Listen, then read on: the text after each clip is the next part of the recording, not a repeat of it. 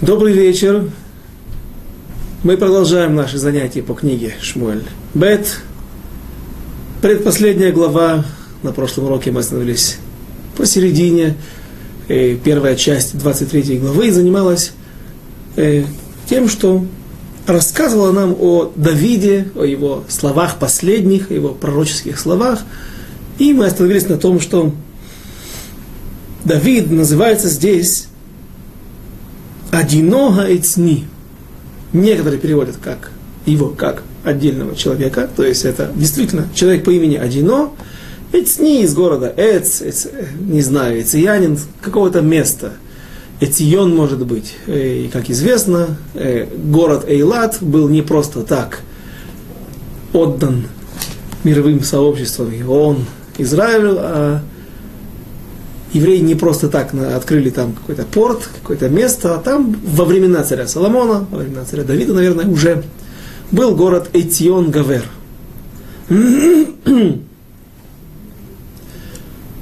Так может быть, этот человек был из этих мест, но как бы разум склоняется к тому объяснению, которое говорит, что это дружь, это толкование намекает нам на Дави, говорит нам о Давиде и о его качествах. Мы сказали, качества были у него такие, что он был тверд, как дерево, когда выходил против своих врагов. Когда к врагу нужно относиться, с, применять жестокость, применять стойкость, если враг наседает. В общем, все, что связано с войной. Когда же он возвращался в Бейт Мидраш или общался просто с людьми, с народом, он становился один. Один – это нежный, хрупкий. То, как должен вести себя служитель народа, а не вояка, не воин, не храбрец. И вот Давид умел перевоплощаться, умел заставлять себя быть таким, каким от тебя требует быть ситуация. Дальше написано так. Стих восьмой, глава двадцать третья, Хавгимель, стих восьмой, Хет.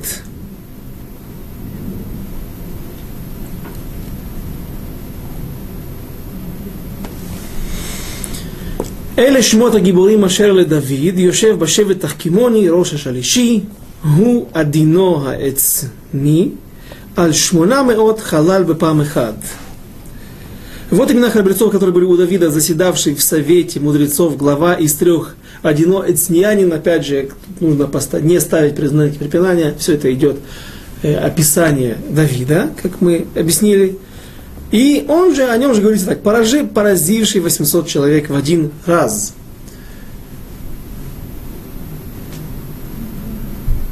В один раз, почему восемьсот? То тоже наши мудрецы говорят, что здесь намек э, толков, толкует это место так. Написано в, в Торе, что если евреи будут в порядке, если евреи будут праведниками, то тысяча будет падать от одного твоего удара, тысяч, один человек будет гнать тысячу человек, врагов. А если наоборот, так будет наоборот. И тысяча указывает на то, что человек действительно мушлам, действительно он идеален, достиг цельности в служении Всевышнему, в своем духовном мире, в своем духовном уровне.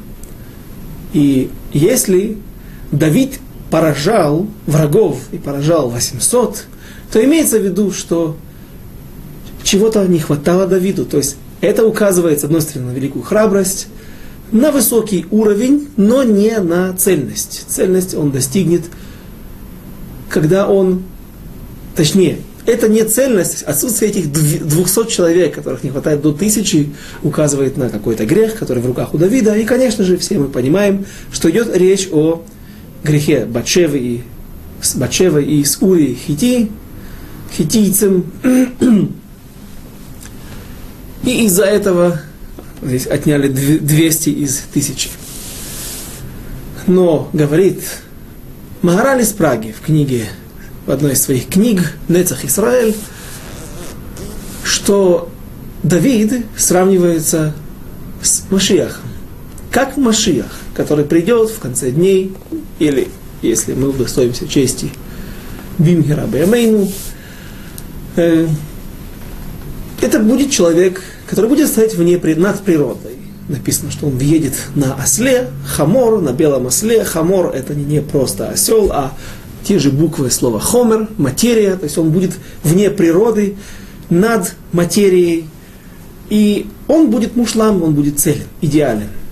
Так вот, Давид достиг идеальности, подобной Мелеха Машиах. Мелех, Давида Мелех подобен Мелеха Машиах.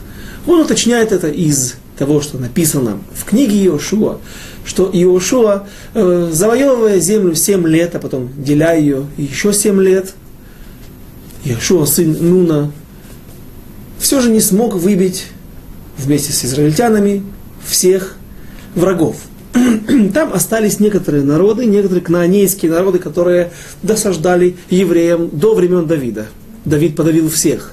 Филистимлян, которые не были кнаанейцами, но они тогда, во времена Иошуа, не играли большой роли, потому что иудеи смогли захватить и Экрон, и Азу, если я не ошибаюсь, и Гат. Когда-то эти города были э, иудейскими, еврейскими. Потом филистимляне стали вновь выходить за территорию своих мест, где они были оставлены, и расширять свои позиции.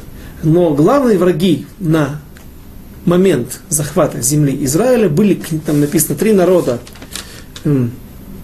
Кейни, кейнийцы, книзи и кадмуни. Несколько, три кнаанейских народа. И эта цифра, она символична и написана в книге Шмуэль Бет, в нашей книге, то, что мы уже прочли, что Давид покорил всех основных врагов тех времен. Внешних врагов. Эдом. В Эдоме он поставил нецив, а нецивим, представителей своих, то есть наблюдателей, людей, которые принимают какой-то платеж, ежемесячный, может быть, и годичный. То есть они были в вассальной, в вассальной зависимости. Амуним, амунитяне, стали рабами Даву, Давиду, и муавитяне, ламас, тоже платили. То есть были все подвластны Давиду и, конечно же, прежде всего филистимляне, которые оказывали самое большое сопротивление во время правления Давида и были подавлены в его время. И все эти победы носили не только военный, политический, экономический характер, а также в этом есть что-то духовное, намеки на будущий мир, что так Давид подавил всех, и никто не мог поднять голову вокруг, так и... Э, то есть он смог достичь какой-то цельности, какого-то шлемута, то, чего не смогли достичь во времена даже Иошуа, сына Нуна, преемника Моше Рабейна. Дальше. Стих девятый. Теперь здесь начинается список храбрецов Давида. В списке в конце мы прочтем, что есть тридцать семь человек. Все, наверное, это, это, это с Давидом вместе. Плюс нужно взять в рассмотрение то, что Иоав, сын Цруи, племянник Давида, верный его соратник, помощник военный, во многих его перипетиях, во всех, практически всех его войнах, к сожалению, который сошел с верного пути в конце дней Давида. Но Иоав, конечно же, вне всех храбрецов после Давида. И он здесь не фигурирует в этом списке, потому что Иоав стоит вне этого списка. Но тридцать семь, тридцать шесть человек, которые будут здесь перечислены, сначала будут группы, которые немножко выделяются, их храбрость давала им особый статус, и о, о некоторых из них мы немножко подробнее поговорим, чем о других. Все они были из Ламед, Вав, Цадиким. Из тридцати шести праведников, на которых держится мир, так говорит Виленский Гаон. Он уточняет это из слова «ло». «Ло» — это вроде бы как «ему», «его», но переводится с иврита, но также цифровое его значение «ламед, Вав», тридцать шесть. И отсюда здесь расшифровывают намек, что указывает на тридцать шесть праведников, на которых держался мир, на которых держится мир, который есть в каждом поколении и в нашем тоже. Стих девятый, прочтем, начнем продвигаться дальше. «Веахарав Элазар бен Додо, бен Ахохи, бишлоша гиборим, им Давид бехерфо баплиштим». Стих десятый. «Неизфу шам ла милхама ва яалу иш Исраэль». «Гу кам вияг баплиштим, ад ки яга ядо ва тидбак, ядо эль хахере ва яас ашем чуа гдора байом аху, веам яшуву ахарав ах лефашет». Следующий за ним Элазар, сын Додо, сын Ахоахиянина, Ахохи, из трех храбрецов, бывших у Давида. То есть список открывает первая тройка основных храбрецов, которые проявили себя недюжинными способностями в военных действиях. И не только. Виленский Гаон также добавляет, что люди все эти были прежде всего духовными лидерами народа Израиля, и ко всему они еще имели хорошие, хорошую сноровку в войне, в боевых действиях.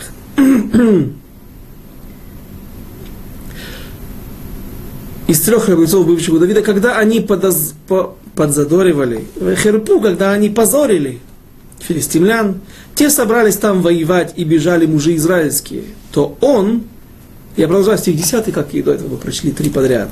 Он поднялся и разил филистимлян до того, что утомилась рука его, и прилипла рука его к мечу. И даровал Господь в тот день спасение великое, и народ возвратился вслед за ним только для того, чтобы обирать убитых. То есть Элазар, сын Додо, Ахохи, из города Ахохи, или Ах, Ахох, обладал таким, таким мужеством, что когда была паника, и народ Израиля, или войны, которые были тогда в этом столкновении, все бросились на утек, Элазар, сын Додо, остановился и принял на себя весь удар, но все, кто подходил к нему, приближался, он тут же уничтожал, и так он уничтожил всех филистимлян, тот отряд, который открыл в бой, открыл, вступил в бой с израильтянами, и, на первый взгляд, вначале им сопутствовала удача, они погнали евреев, но вот один человек решил судьбу всего этого сражения. И он бил их так, что рука прилипла к мечу, то есть я не думаю, что это была... Э, просто диффузия между телом и рукояткой, а скорее всего кровь, которая брызгала от десятков и сотен убитых им филистимлян, она выступила в роли клея, и к вечеру просто эта рукоятка меча прилипла к руке. И стих заканчивает эту историю тем, что когда евреи вернулись на поле боя, а, наверное, это было, бы, было очень быстро.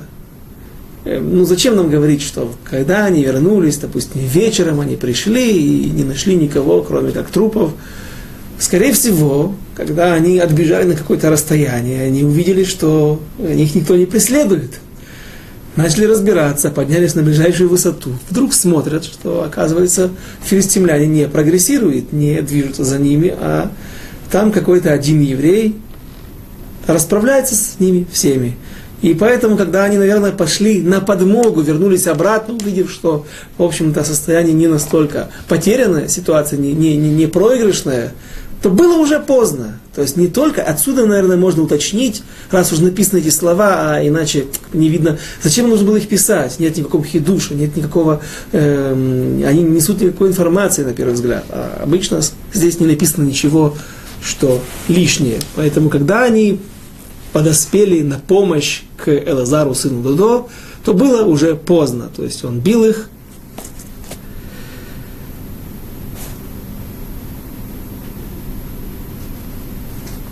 Очень быстро. Не только всех уничтожил, а бил их, прикончил их всех очень быстро. Дальше, стих одиннадцатый. «Веахарав шама бен агей харари, ваясфу флиштим лахая, ватии шам хелкат асадем леа адашим, веаам нас мипней плиштим».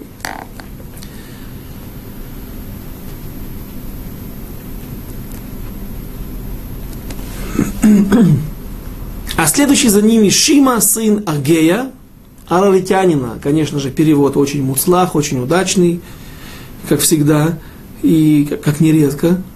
И араритянин вообще можно, можно подумать, что он вообще был где-то из гор араратских, из Турции современной или Древней Армении.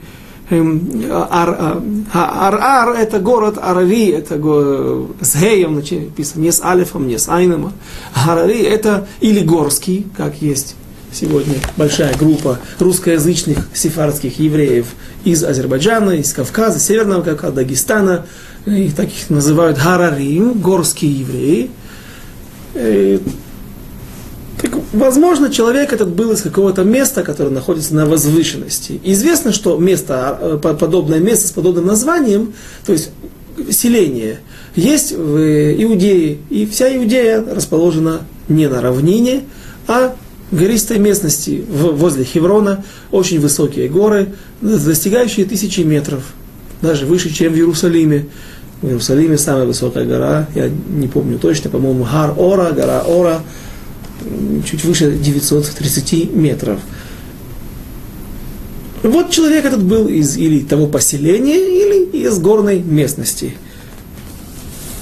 Что же он сделал?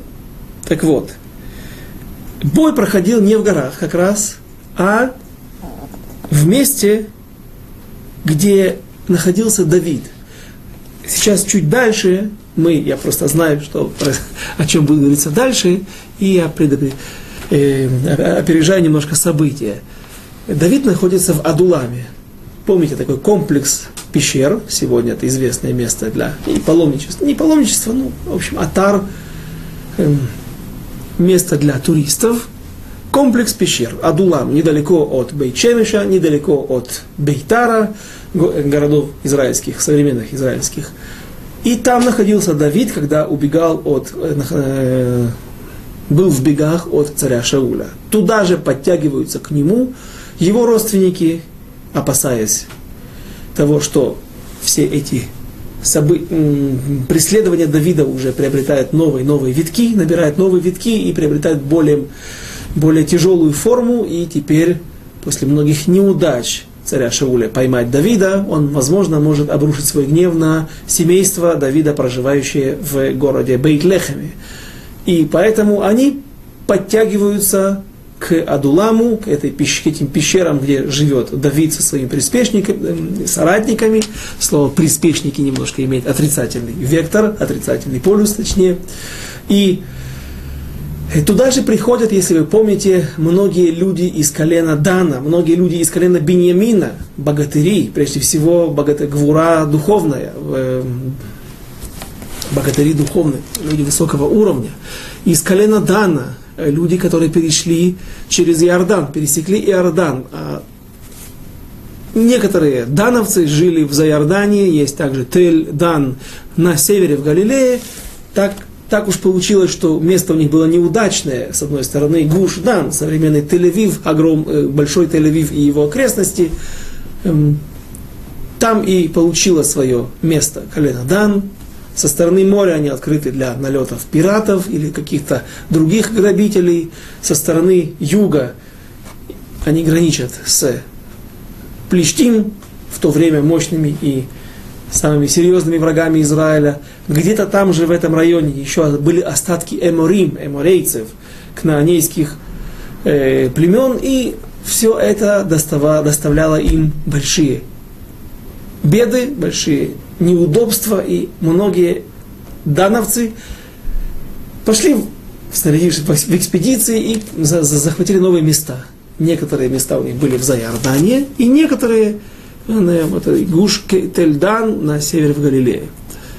Хотя странно, и говорят, что Ярден, река Иордан, называется Йоред, она муркевит, она слеплена из двух слов.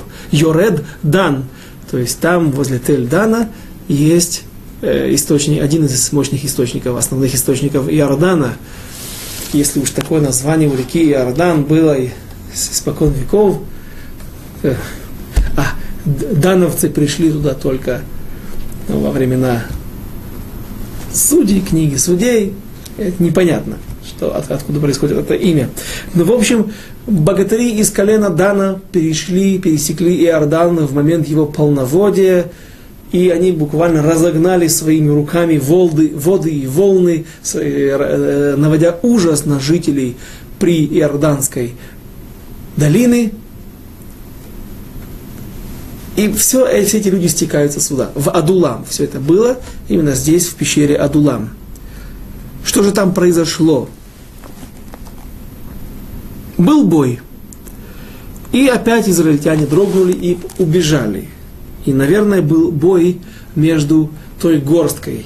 А мы помним, что у Давида было всего несколько сот человек в его отряде. Пусть все и были в основном богатыри, но были различные люди.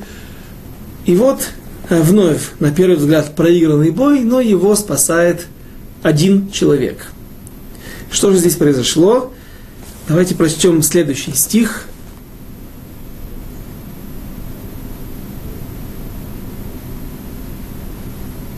Юдбет, стих двенадцатый. «Ваидьяцев бетох ахелька ваяцеле ваяк эт плиштим, ваяз ашем чуагдола». Стих двенадцатый.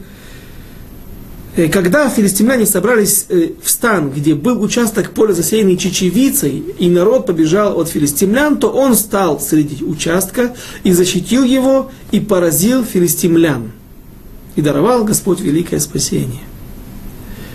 В книге «Диврей ха-Ямим», летописи былых дней, в параллельном месте, которое описывает все события от начала Берешит, начала книги Берешит и до последних событий, включая всех пророков, и вот это событие описано, там упоминаются подобные слова, но упоминается поле с сеура, с ячменем.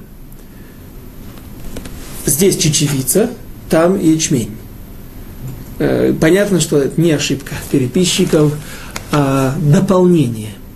Что же, о чем идет здесь речь? Я вас попрошу оставить сейчас это в стороне, в скобочках. Мы продвинемся дальше несколько стихов, потому что один из друшей, один из толкований, одно из толкований вот это, это, это, этой ситуации, что же здесь произошло, оно имеет отношение к последующим стихам. И оно очень интересное.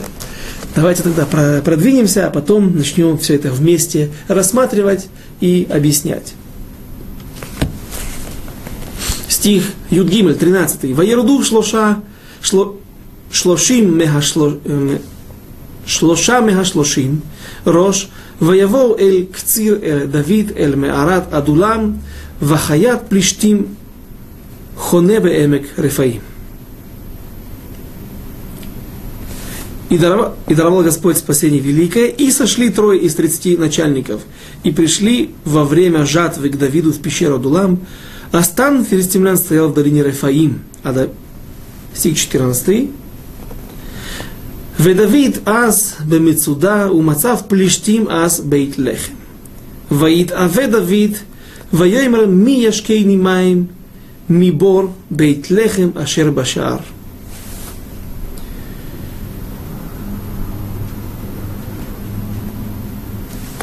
А Давид был тогда в укреплении, а отряд филистимлян стоял тогда в Бейт-Лехеме. И захотел Давид пить, и сказал: «Кто напоит меня водой из колодца Бейт-Лехемского, что у ворот города?» И стих шестнадцатый, Тет Заин.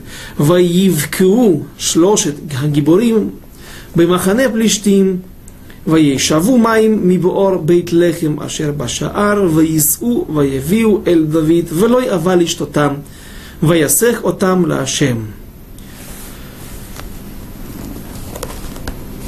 «И пробились трое этих храбрецов сквозь стан плиштимский, и зачерпнули воды из воды из колодца Бейт-Лехемского, что у ворот, и понесли, и принесли Давиду, но он не захотел пить ее, а возлил ее Господу». Стих семнадцатый, Юдзайн.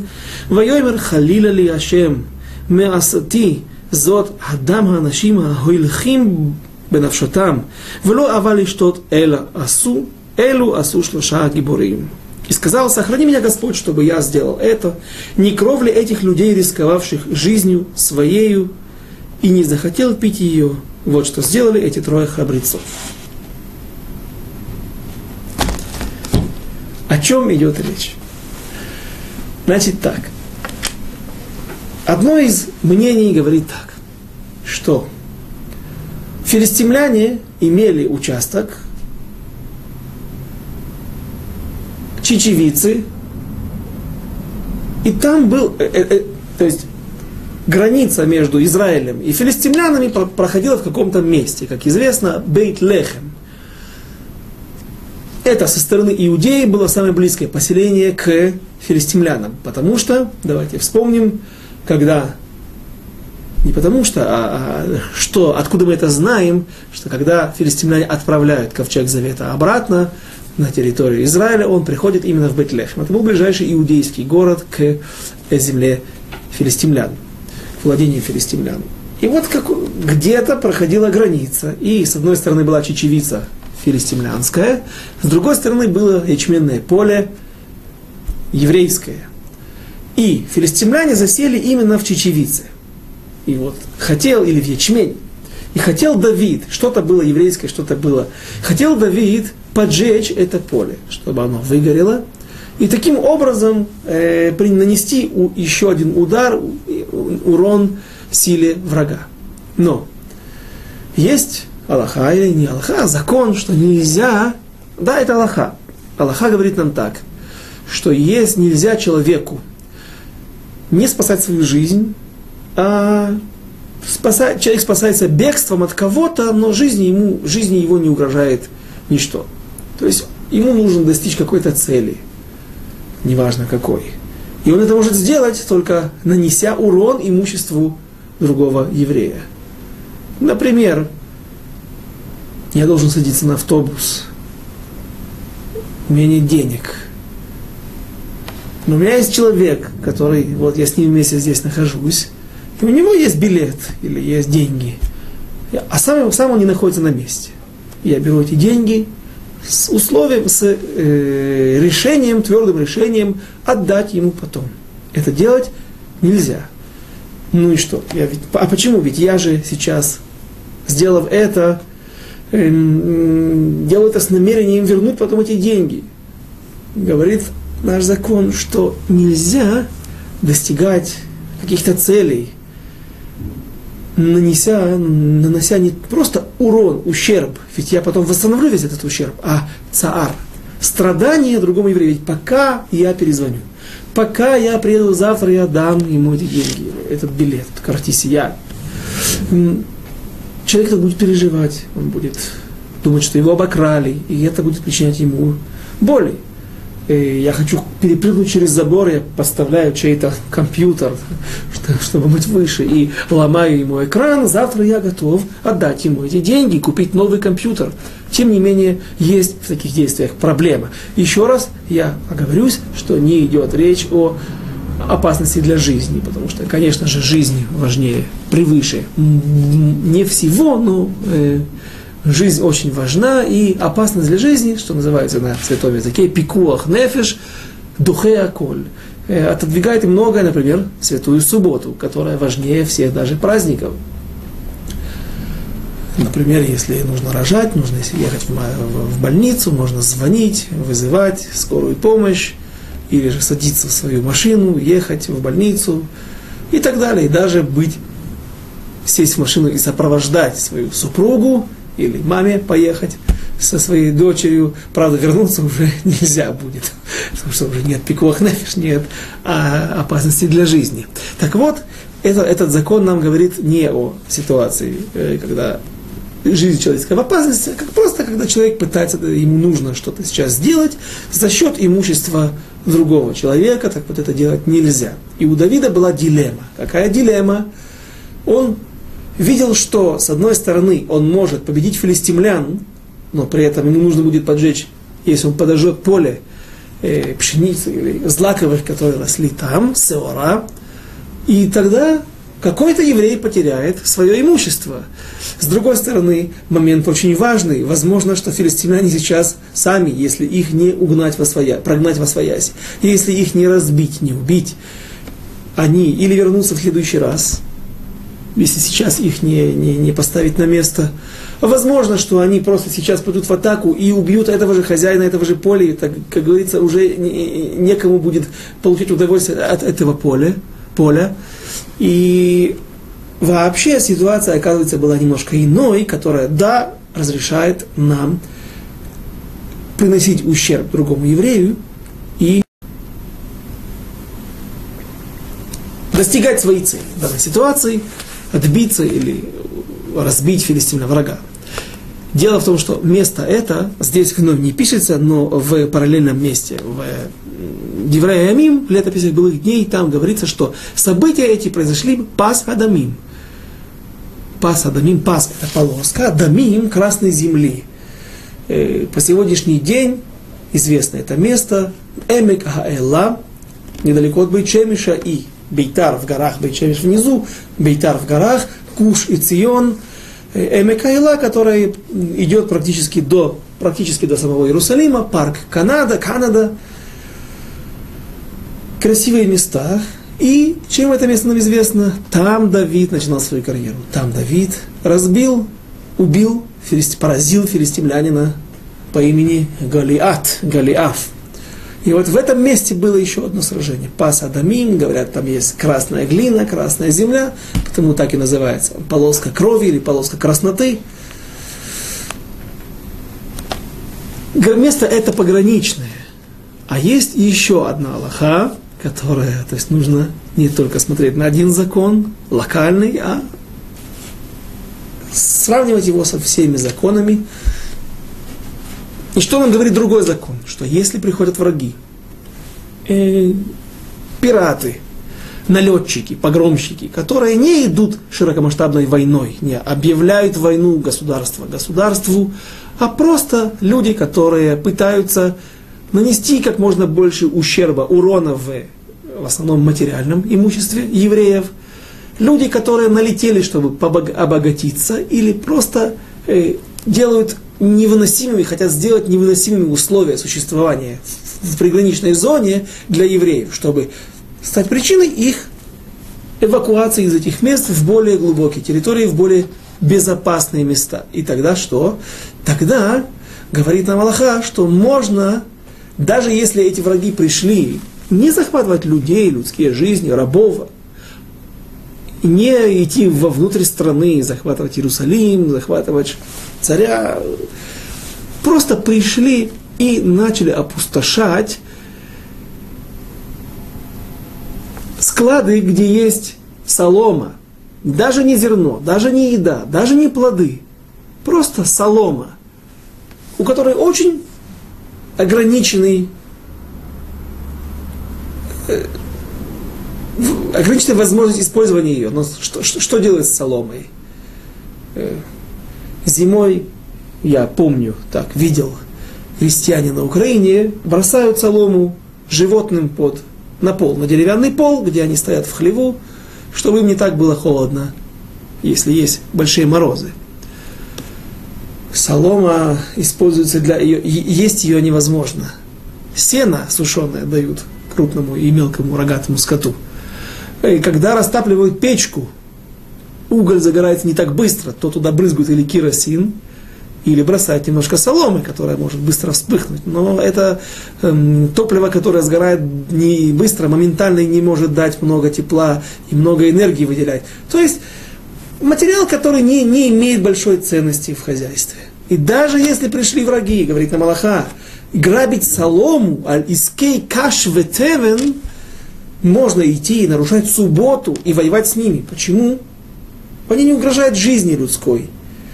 И потому что идет речь о сфар. Сфар – это приграничный город, приграничная зона. Внутри, внутри страны Израиля это было бы дело запрещено. Был случай, когда у человека на глазах в субботу приехали арабы здесь, в центре Иерусалима, в районе Гиват-Шауль, опустошили его весь магазин, набили грузовик. и, и уехали. Человек стоял, не мог вызвать полицию, не мог нарушить субботу, потому что э, Аллаха ему это не разрешает в такой ситуации. Нет опасности для жизни, нет опасности для захвата страны. Но если бы это было на, где-то на границе, то даже за солому можно было бы не только звонить в полицию, а брать оружие и выходить, прогонять филистимлян. Почему?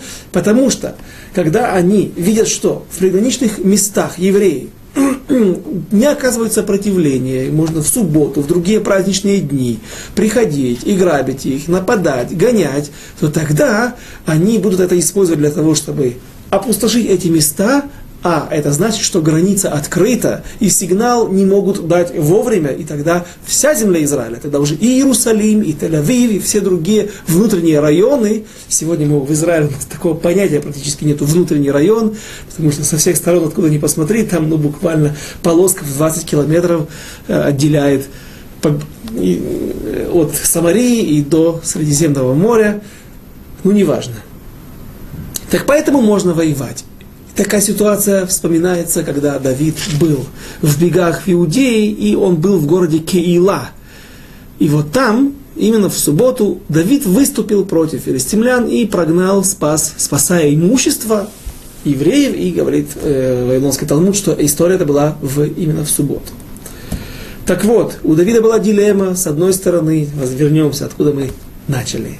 С одной стороны, нельзя уничтожать или приносить вред имуществу другого еврея с какой-то целью, или с целью там, в данной ситуации наказать и отбиться от филистимлян, остановить их, проучить. С другой стороны, место приграничное. И вот Давид говорит: «Мияшкейни маим, кто напоит меня водой?» И теперь следующие стихи. «Мишар аль Бейт-Лехем». Вода это не, не то, чтобы Давид захотел пить. А Давид не знал точную Аллаху. Он сомневался, какая Аллаха в данной ситуации. И вот три храбреца. Вновь вспомним, что Давид находится в бегах в Адуламской пещере. У них, с одной стороны, враги филистимляне, с другой стороны, враг царь Шауль, который также жаждет смерти Давида. И вот три храбреца идут к вратам Бейт-Лехема. Почему к вратам? На вратах всегда заседает Верховный суд, Сангедрин местный, местные мудрецы. И они, эти три храбреца, идут спросить Аллаху закон, что нам, как нам быть, что нам делать. В Бейт-Лехе места, места находятся очень близко. Даже пешим ходом э, не возьмет много времени. Я не думаю, я думаю, что за час можно вернуться туда-обратно. То есть, как бы, чтобы у вас не, не создалось какое-то странное впечатление, что филистимляне стоят в своих, своей чечевице, ждут, пока евреи что-то решат, не атакуют. Не... Все, это, все это происходило в, в течение всех этих событий. И вот они пошли в Бейт-Лехем и принесли воду. Вода – это Тора, то есть они принесли ответ Давиду. Он говорит: кто напоит меня водой, кто даст мне, кто сможет найти ответ на этот вопрос. И вот трое храбрецов приносят Аллаху и говорят, что ответ такой мудрецы из Бейт-Лехема постановили, возможно, даже отец Давида Ишай, который, как помним, не выходил из дома, чтобы его не сопровождали шестьдесят тысяч человек, так написано, или Шим-Рибо вообще, еще больше. Можно, можно сжечь поле и напасть на филистимлян. Давид, что он говорит? Я и не пожелал, Давид, вылить, э, использовать этот, это разрешение. Все же он пожалел имущество какого-то еврея, которому принадлежало это поле, и они справились с филистимлянами иным путем, не нанося ущерб имуществу. Вот что заложено в этих стихах, одно из объяснений. Теперь мы уже прочли о том, что Давид, теперь на это можно посмотреть как на еще одну отдельную историю, если идти по стихам, Давид говорит: кто напоит, напоит меня? И захотел Давид пить и сказал: кто напоит меня водой из колодца Бейт-Лехемского, что у ворот города? Совсем-совсем простое объяснение, которая цамуд ле текст, которая имеет, э, находится как бы э, то, что написано, вот это, э, э, этот смысл он и в себе несет, говорит Радак, что эм, человек привык, живя в каком-то месте, привыкает к своей воде. Какой-то минеральный состав, какой-то состав солей. В общем, различные компоненты в различных местах создают, придают воде свой особый вкус. И человек, который привык к какому-то виду воды, он очень жаждет всегда вернуться к этому. Особенно в те времена далекие, когда действительно вся вода бралась не из крана, э, обработанная раз, различными материалами химическими, не имеющие своего особого вкуса, а все шло действительно из ручьев, из источников местных. Так вот, Давид, находясь в Адуламе, что недалеко от Бейт-Лехема, его родины, север э, земель, изра, э, иудейских земель, он вдруг сказал, кто нам, он захотел, как бы проговорил, ах, вот мне бы попить этой водицы, как я привык с детства. То есть он не посылает этих храбрецов на смерть, а просто у него как бы вырвалось это из его уст, эта фраза, и трое храбрецов без его желания, вопреки его воле, пошли и принесли ему воды. Сказали, вот, пожалуйста. Давид показывает им, что вода это для него, как написано в, в тексте, э, как будто бы пить эту воду, как будто бы пить кровь, потому что люди рисковали своей жизнью ради прихоти Давида, и он не готов это сделать. Потому что если иначе объяснять, что Давид попросил, ребята, богатыри рисковали своей жизнью, а он теперь он говорит, ну вы знаете, я перехотел, да и вообще это не очень хорошо рисковать жизнью ради, ради, ради, ради склянки воды и выливает. Это будет очень непристойная картина. Но это самый простой, приближенный к тексту смысл. Что же заложено здесь еще? О чем идет речь?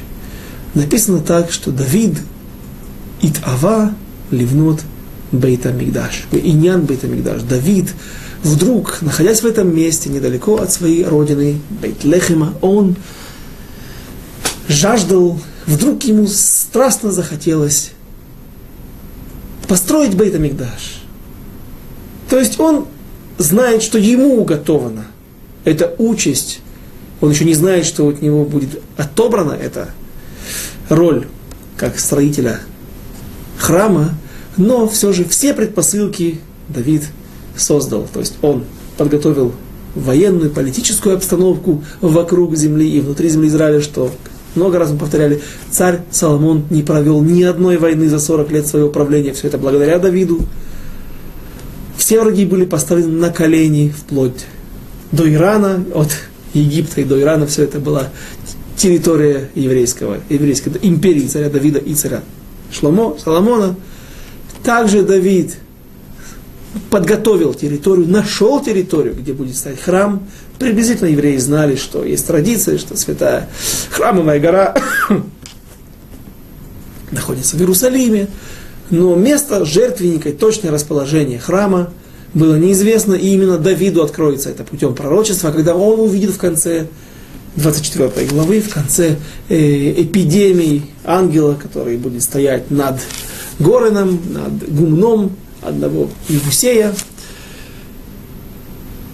Также Давид кидеш эт азара, Давид осветил э, всю территорию, находящуюся вокруг храма, вокруг святая святых, имеется в виду, то есть там была огромная территория с забором, ее он тоже сделал, подготовил весь необходимый инструмент, не только инструмент, а стройматериал. То есть Давид всю свою жизнь посвятил, основная его цель была строительство храма или приближение максимально к этой цели. И вот Давид, находясь здесь, он вдруг думает о том, вспоминает Бейт-Лехем, как он был здесь простым пастухом, как он был вызван пророком Шмуэлем, не его отцом, как мы несколько раз упоминали об этом интересном уточнении, что Ваишлах именно послал царь пророк Шмуэль, а не отец Ишай за Давидом, не верил, потому что, что именно Давид будет помазан на престол. И вот Давида помазали на престол, и он ждет этого. И вот уже два года он находится в бегах от царя Шауля, он тратит свои силы, свое здоровье, свои способности на то, чтобы спасать только свою жизнь. И он в сердцах думает и, наверное, проговаривает этот, настолько это болело ему, что вырвалось из него, и он говорит эти слова: кто напоит меня водой? Вода — это Тора, храм — это, конечно же, тоже все, все. Тут источник всего святого, тот, и, то место, где Шхина Всевышнего находится, как говорил Элькана, когда он шел в, в Шило: давайте пойдем в Шило, почему вам не пойти с нами? Вот я иду туда, откуда выйдет Тора. Мишам тецэ Тора, умасим товим, Тора и хорошие деяния, мицвот, заповеди. И пошли люди к вратам Бейт-Лехема. Что за врата? Почему здесь упоминается врата? И именно Бейт-Лехема. Ну, если хочешь в Иерусалиме строить храм, так, может быть, твои мысли должны были быть устремлены именно в Иерусалим, к Храмовой горе. Понятно, что здесь много намеков. Давайте, пожалуйста, у кого есть под рукой, откроем Мегилат Рут. Свиток Рут. Четвертая глава, стих десятый. Рассказывается там о том, как Рут Моавия, Мидгаерет, проходит гиюр, возвращается вместе со своей свекровью в землю Израиля, и никого не находится, кто хочет ее леяпем, выполнить заповедь, прийти на нее, жениться на ней, кроме Элимеле, кроме Элимелеха, то есть, извините, кроме Боаза. И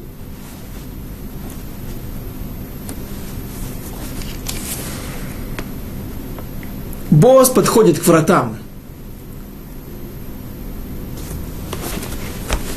Бейт-Лехема. Почему к вратам? Потому что там сидит Верховный суд. Там сидят старейшины, мудрецы Торы. И вот что там написано, стих десятый. «А также и Рут Моавитянку, жену Махлона, приобрел я себе в жены», так он обращается к ним, «чтобы восстановить имя умершего в уделе его, и чтобы не исчезло имя умершего из среды братьев его, из ворот родного места его. Вы ныне тому свидетели. И весь народ, что был в воротах, и старейшины сказали». Вот их слова, которые являются пророчеством. «Мы свидетели, да уподобит Господь жену, входящую в дом твой, Рахели и Леи, которые вдвоем построили дом твой, дом Израилев. Да обретешь ты силу в Эфрате, и да славится имя твое в Бейт-Лехеме, а потомство потомством, которое даст тебе Господь, от этой молодой женщины пусть будет дом твой подобен дому Переца, которого родила Иудя Тамар. И взял Боаз Рут, и стала она ему женою, и вошел он к ней, и одарил ее Господь беременностью, и родила она сына». Рут за то, что она говорит своей свекрови Наоми, что «куда ты пойдешь, туда я пойду. За что ты умрешь, за что на это и я положу свою жизнь», удостоилась чести, что от нее произойдет род Давида, род Машиаха.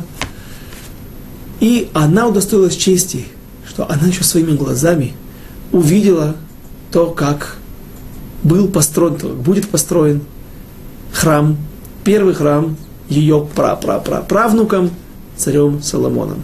То есть Всевышний дал ей такое долголетие. И, и вот в этом намеке, в этих, в этих словах заложено все, все объяснение. Врата Бейт-Лехема, то благословение, которое дают мудрецы Торы Боазу, тот дом, который, дом имеется в виду Бейт Микдаш, который произ... будет построен ее отпрыском, ее правнуком, царем Соломоном. И об этом сейчас страдает Давид. Он мучается от того, что он не, не может сейчас заняться напрямую этим делом, подготовкой строительства храма, а именно бегами от царя Шауля.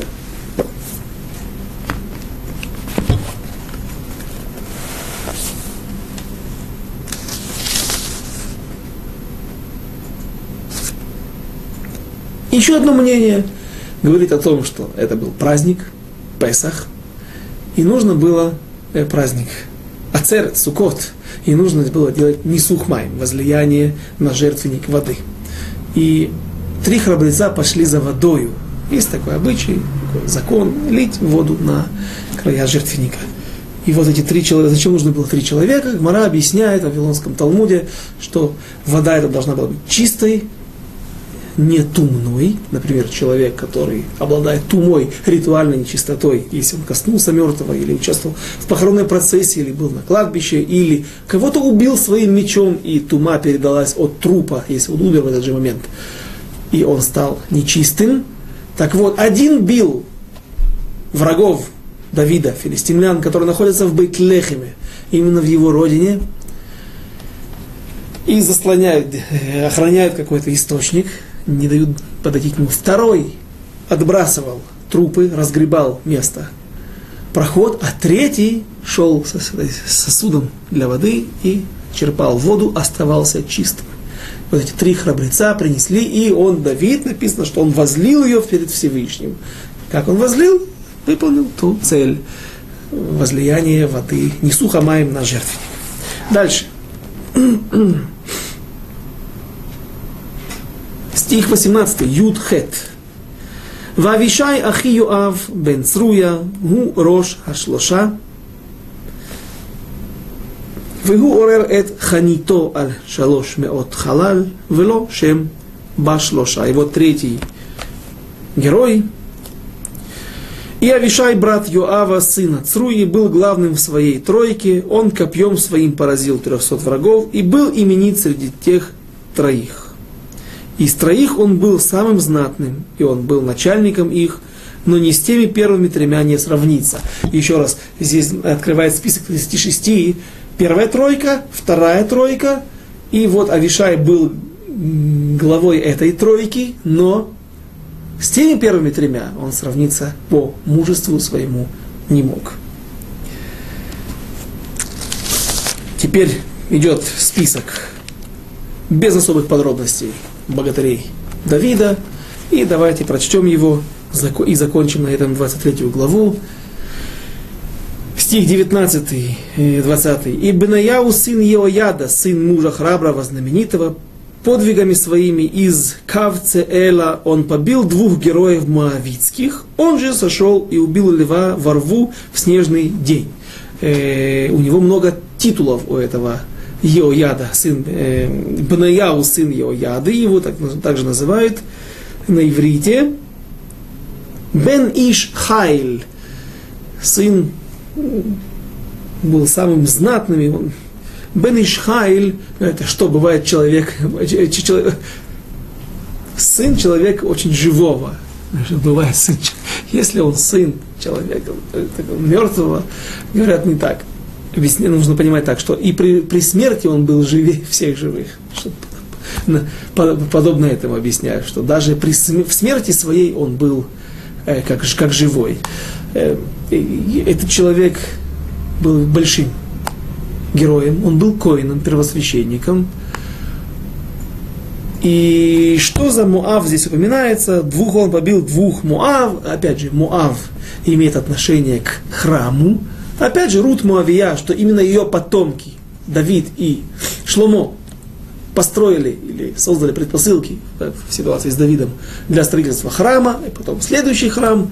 И поэтому говорят наши мудрецы, что как и при первом храме, так и при втором храме не было человека достойнее, человека мужественнее в плане духовном прежде всего, чем Бенаяу, сын Еояда. И даже, говорят наши мудрецы в наших источниках, что если бы он был во времена Дор Амидбар, во времена странствования, странствования евреев по пустыне, то именно через него дана была бы Тора, а не через Моше.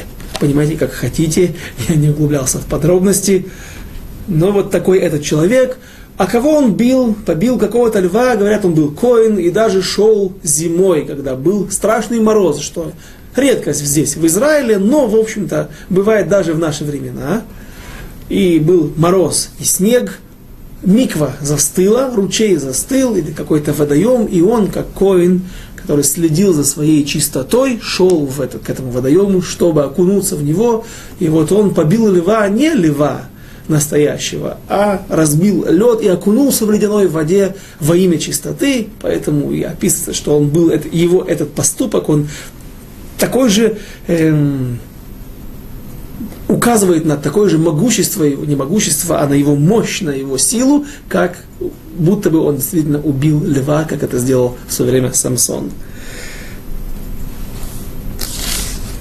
Стих двадцать первый. Он же убил одного египтянина, человека видного, а в руке у того было копье, и подошел он к нему с палкой, и вырвал копье из руки египтянина, и убил его собственным его копьем. Вот что сделал Бнаяу, сын Иояды, он был именит среди трех, тех трех храбрецов. Он был самым знатным из тридцати, но первым трем он не был равен. То есть предыдущей троице. Поставил его Давид исполнителем своих приказаний. Асаэль, брат Йоава, в числе тридцати, помним мы этого великого воина, одного из трех братьев, сынов Цруи, э, он погиб еще в самом начале, когда Давид был только царем над Иудеей. Славился он тем, что он перепрыгивал огромные расстояния одним прыжком, и когда он бежал над полем пшеницы, то мудрецы уподобляли это, говорили, что он пробегал, мог пробежать над полем не э, по верхушкам пшеницы и не сломать ни один колосок. Эльханан, сын Додо, из Бейт-Лехема, Шама, Хародиянин, так лучше я буду читать на иврите, Хахароди, Элика, Хахароди, из того же места, Хелец Хапальти, Ира бен Икеш Хатекои, Текоа — это место в Иудее, сегодня там есть поселение религиозных сионистов, если выезжать из Иерусалима на Хеврон, прямо на территор- по территориям, то будет там, недалеко, это место недалеко от горы Гордуса, Гордуса, горы Ирода, Ирода. Есть еще одно поселение Текоа в Галилее, и галилейский Текоа Гаглили на севере страны славилось тем, что это была столица э, оливкового масла. Там огромное, во, во всех горах находилось огромное количество оливковых деревьев, и это место, возможно, я не знаю, о каком идет речь, о галилейском Текоа или Текоа иудейское. Авиэзер га-антоти, анатот. Сегодня есть арабская деревня, поселение Аната, Анатот, которое находится недалеко, напрямую видно его из Пизгат-Зеев, района Иерусалима. Там, кажется, был один из пророк Ирмияу, был также родом из этого места. Авиезер га-Антоти прочитали, Мывунай га-Хушати, этот Хушай, этот, говорят, что это современный Кфар, деревня, арабская деревня Хусан, которая находится вплотную возле города, огромного ортодоксального еврейского города Бейтар. Минут десять мы едем, нужно ехать вдоль забора этого Хусана, и там стоит четырехметровый забор сетчатый против метания камней в евреев, но когда-то место было еврейское, там были богатыри, которые метали стрелы, мечи, баллистры обратно в своих врагов.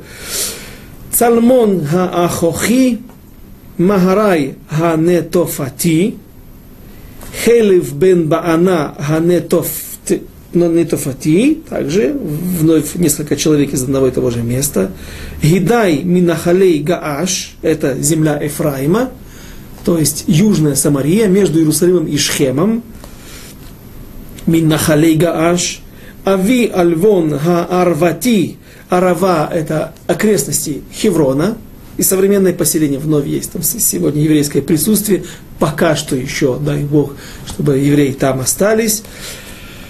Азмавет га Бархуми, Эль-Хаба га Шалабони, Шалабим, известное поселение вновь религиозные сионисты, но уже не на территориях. Это место находится недалеко от Латруна, но не в низменности, где... И если ехать из Иерусалима в Тель-Авив, то сразу же после Латруна с правой стороны известное поселение Шалабим, Бней Яшан Егонатан, Шама бен Ахсаби, Ахсабай бен Хамаахати, Элиам сын Ахитофель, Гагилони, это э, кто? Это тесть Давида, отец Патшевы.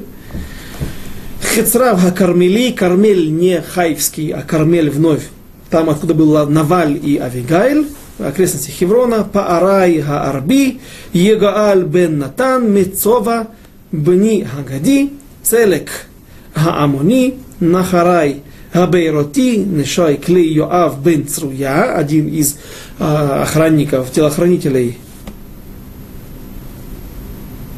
Йоава, сына Цруи, возможно, он добивал Авшалома, был среди тех десяти юношей, Ира Гаитри, это Ира Гаири, один из э, мучителей, учителей Давида, Торы, тоже был Коэн, Гарев Гаитри и Урия Хити, коль шлошим вешива, все тридцать семь. Урия Хити написано здесь в списке неспроста, а для того, чтобы сделать цепочку, связь с, предыдущей, с будущей главой, что об этом мы начнем. С этого мы начнем следующий урок, один из последних наших уроков на тему книги Шмуэля. До свидания, до следующих встреч, шалом аль-Исраэль.